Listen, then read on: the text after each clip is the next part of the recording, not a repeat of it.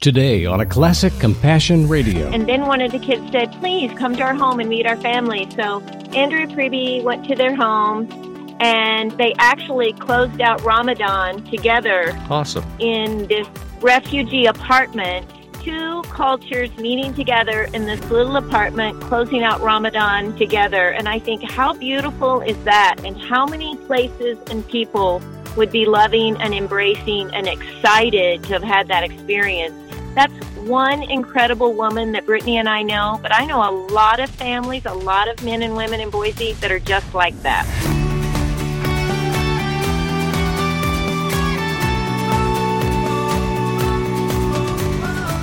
This is Compassion Radio with Bram Floria. On this program, Bram spends time with people who live their lives in a missional way, whether it's in a mud hut in remote Africa a church in war torn Ukraine, a village in Nepal devastated by an earthquake, or one of the countless Christ centered ministries in the United States, Bram is there, tirelessly bringing you the life changing stories of God's love, goodness, and faithfulness.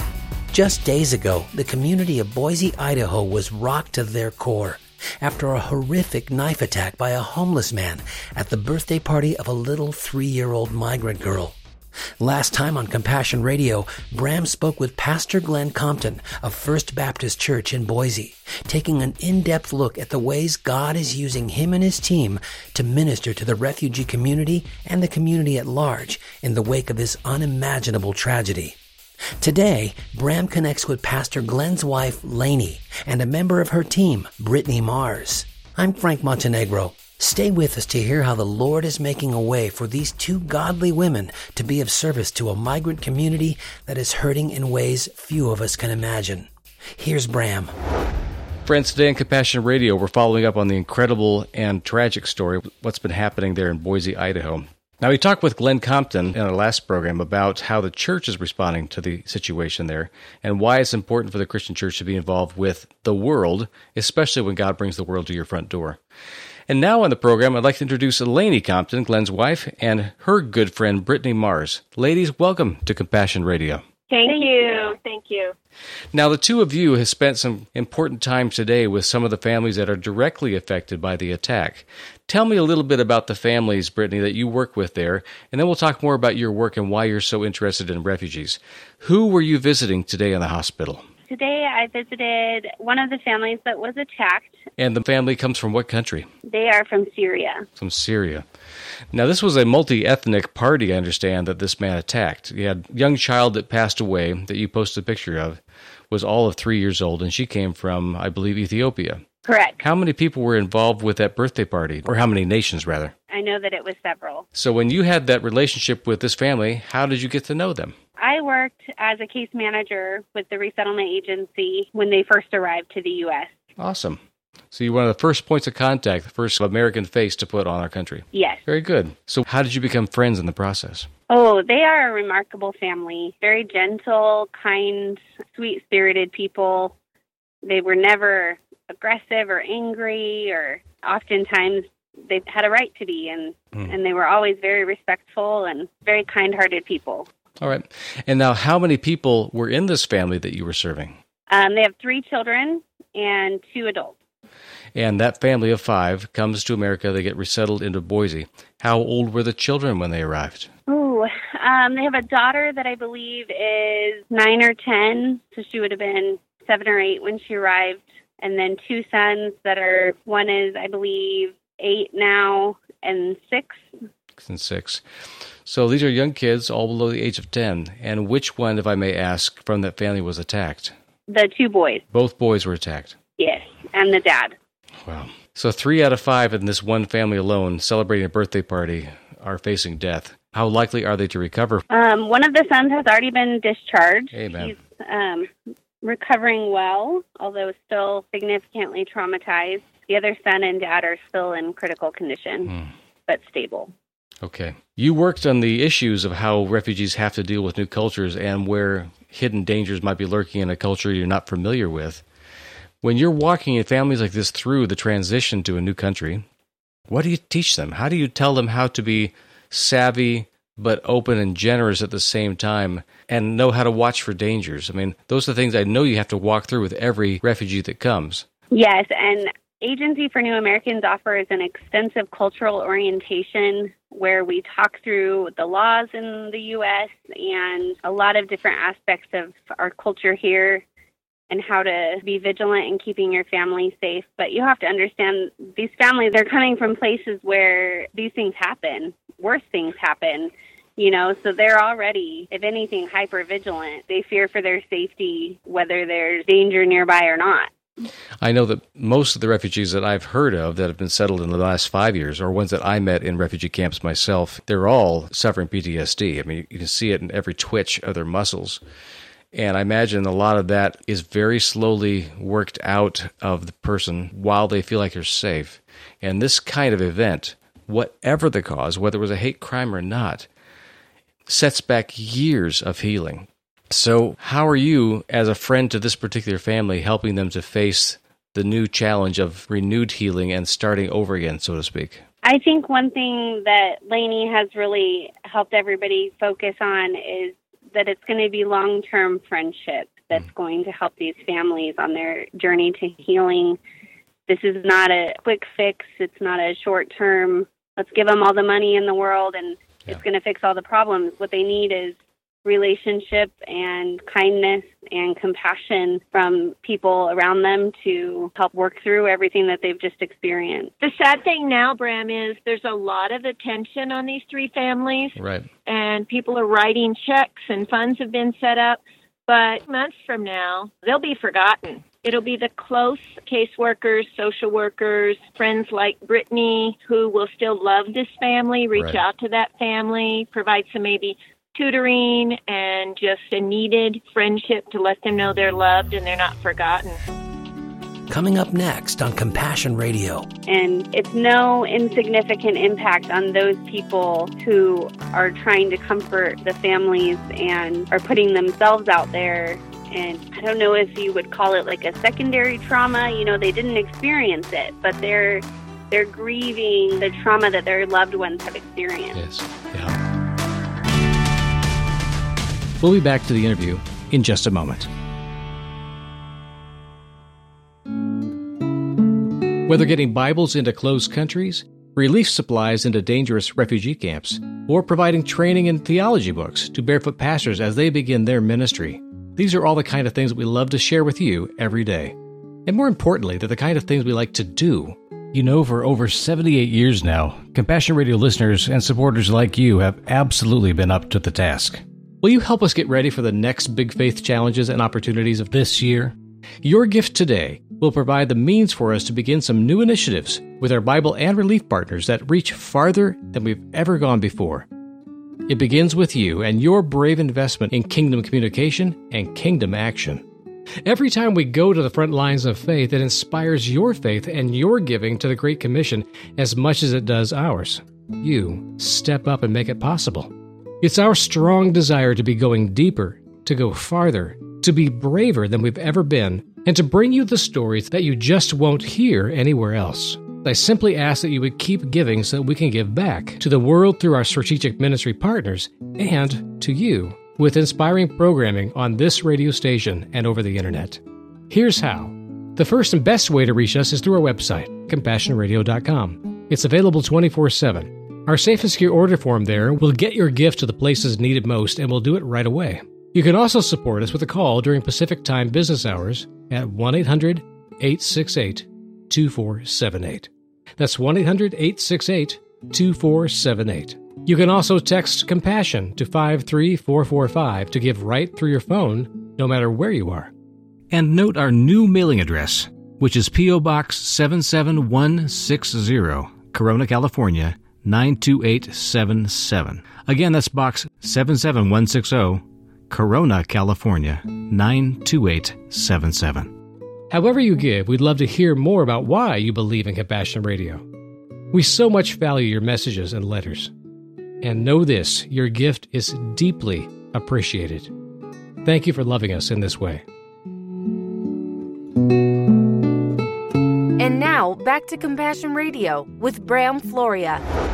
It'll be the close caseworkers, social workers, friends like Brittany who will still love this family, reach Right. out to that family, provide some maybe tutoring and just a needed friendship to let them know they're loved and they're not forgotten. I'm glad you mentioned that because I'm not looking for a quick fix either to say we can throw a few dollars at the problem and solve it. This is a tragedy.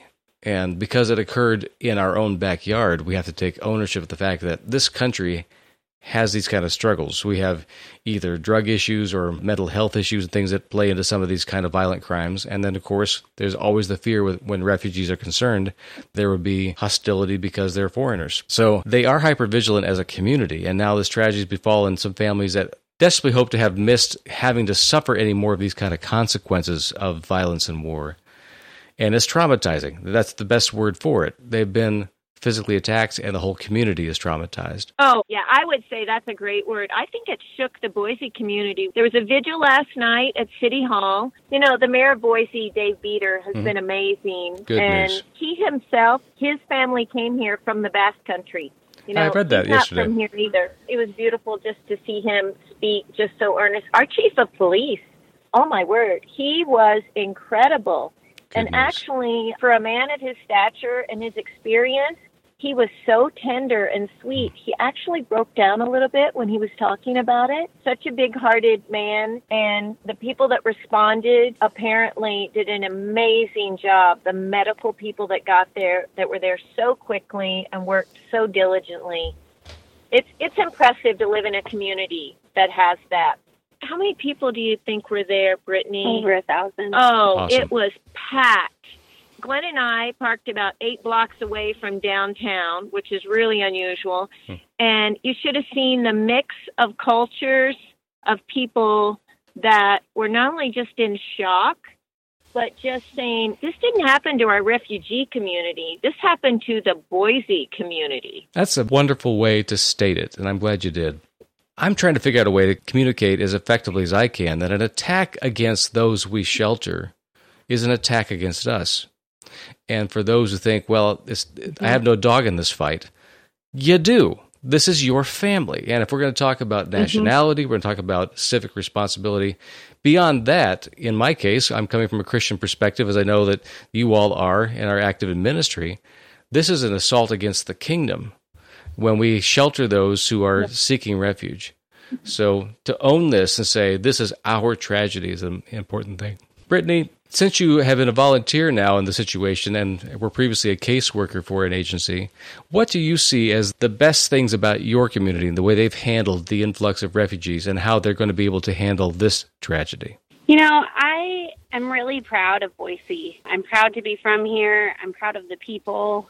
I think Boise has been incredible at welcoming these families from really horrific situations in their home countries and in refugee camps and countries where they were staying temporarily to go from those situations to a place like Boise where people smile and say hello on the street Mhm. and invite you over for a meal without even knowing your last name. Hmm. You know, like there's just a sense of community that I haven't really experienced in many other places when I've traveled. You know, I was thinking of a scenario, Bram, where our pastor's wife was dropping off some refugee kids after a refugee uh, baby shower we had for some Hmm. um, Muslim ladies at our church.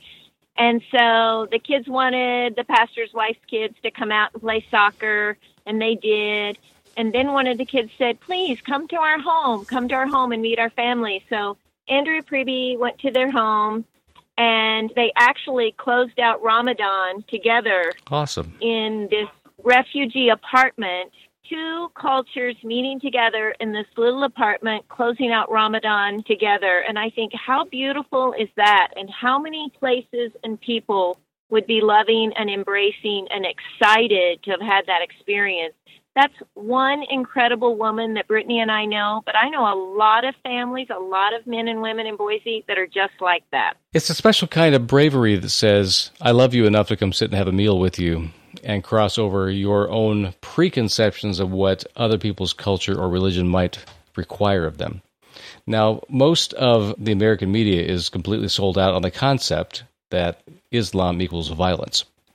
Now, of course, all of these refugees coming to us, whether they are Muslim, whether they are Christians or some other sect, when they arrive here, they are fleeing violence. They're not the perpetrators, and they've been vetted heavily. So, there, as I understand, have been like maybe one or two episodes of violence committed by a refugee out of hundreds of thousands of them, which is an astoundingly safe statistic.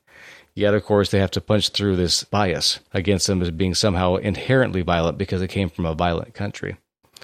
And now the violence has revisited them completely innocently. And at least, if nothing else, perhaps this could show us that these are peaceable, peaceful people that are being attacked. And to take that to heart so we can take them into our hearts. So, what do we do going forward, ladies? What kind of work will you be doing to follow up? And what's the vigil like for those who are still in the hospital? And how can we support and pray for that? You know, I think what we'll do, and I should say to Brittany, I really appreciate the introduction she gave me today because now this mother of these boys that are in the hospital has met me. She'll recognize my face, so I have that little inlet into her life. Mm-hmm. And um, we're going to see if we can't connect with her, maybe provide um, some tutoring if the boys would like it. They go to a school really near the church. We'll establish some people that would like to befriend the family. Uh, we'll do some meals together. Hmm. We'll either invite them into our homes or we'll go to their homes and bring food. It'll be a very relational, loving, friendly. It won't be a let me buy you this or let me just take you here and then take you home. I think it'll be a more of an involvement and probably several people.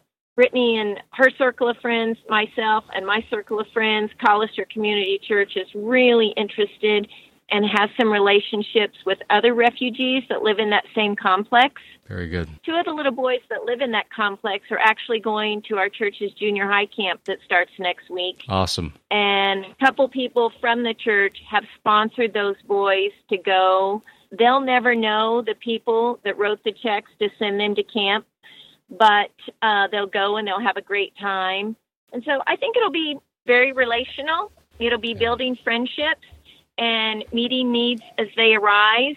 It's really just like anyone else. When you meet your next door neighbor, what do you do? Hmm. You get to know them, you spend time with them, you have meals together, you talk about things you love, you go on walks, fishing, that sort of thing. And you have a great place to do all those things right there in the foothills of the Rockies. It's a beautiful, beautiful place in the country.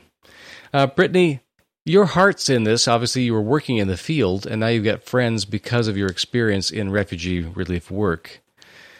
I know that this particular event in that complex is the biggest nightmare that anybody who serves them has. So, how do we encourage people like you who are giving their hearts and their lives to help people start new? Yeah, I think it's an important thing to acknowledge the impact on community members who love and care for these families. I've been out of the refugee community for a little over a year now, so I'm not as well connected as I used to be. But I know colleagues who spent the night at the hospital the night of the attack. And you know were comforting the family members in the hospital room while their um, loved ones were receiving medical treatment. And it's no insignificant impact on those people who are trying to comfort the families and are putting themselves out there. And I don't know if you would call it like a secondary trauma. You know they didn't experience it but they're they're grieving the trauma that their loved ones have experienced. Yes. Yeah. You can't predict where the ripples will go, and right now it feels like a tidal wave. Mm-hmm. So we need to pray for the community there, and for those who serve those who are coming to America and becoming America.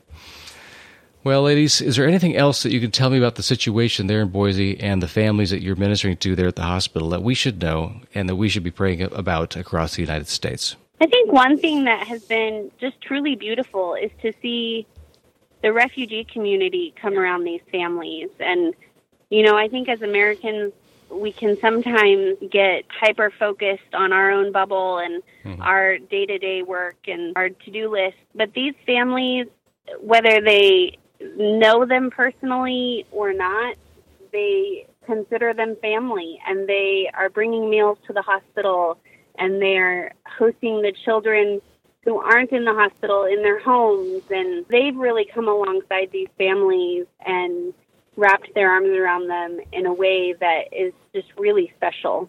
Oh, even the teachers. When we were at the hospital this morning, Bram, hmm. uh, one of the teachers from I think it was Taft Elementary, is that right? Mm-hmm. Uh, came up and right away when she saw the mom, their eyes lit up. They hugged, they embraced. She brought a big bucket of games because some of the kids are actually in the waiting room mm-hmm. while mothers visit with other mothers who have children who are being treated in the hospital. So it's not just children who are being treated here and adults are being treated, but the waiting room has adults and children that are part of that extended family or community too. And it was so beautiful, even when the mother with the two boys in the hospital saw Brittany. She got this little sparkle in her eye. They yeah. hugged each other, and it has been really special. And I think that's where God shows up and where we see Him at work. Yeah is something good, many good things will come from this, but it's hard to see that. So I think we have to see it in those little moments. It is good that you share the grief of another. And ladies, thank you so much for being the hands and feet of Christ and that you invested yourselves early. You have the opportunity now to do what you're doing because you invested before something like this happened. And therefore, you've got credibility. And that's an important thing. So there might be other tragedies and things that rise up in our nation where the ugliness rises up in ways we don't want to admit. But before those things might happen, it's important for the, the body of Christ, especially, to step in and be in relationship with and showing the love of Christ to those who are escaping these kind of horrors.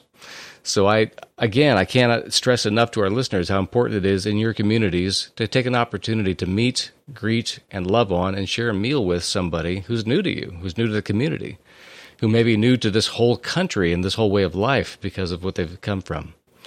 And to seek out people like Brittany and Laney that are doing that kind of work in their communities and to learn from them what makes this kind of lifestyle so rewarding.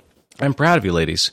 And I thank you for sharing a little bit of your story. I hope we can follow up sometime in the near future to see what's become of the situation there and of the families that are affected so directly by this violence. Thank you for joining me today on Compassion Radio. Absolutely, and thank you so much for having us on today, Bram. We love the opportunity to just share what we can because we know there are other people out there like us that are just going to continue giving and loving and praying. As a community and as a body of people, something like this can really make us stronger. Amen to that. Brittany Mars, yep. Laney Compton from Boise, Idaho, great volunteers and sisters in Christ folks that are doing the work that God wants done right now at a place that needs it the most. Thanks so much for joining us on Compassion Radio. Thank you. Thank you. If you've missed any part of today's broadcast, you can listen again anytime just by opening up a browser on your computer, smartphone, or tablet and going to CompassionRadio.com to find out more about this ministry. And please think about signing up for our email updates. Again, it's CompassionRadio.com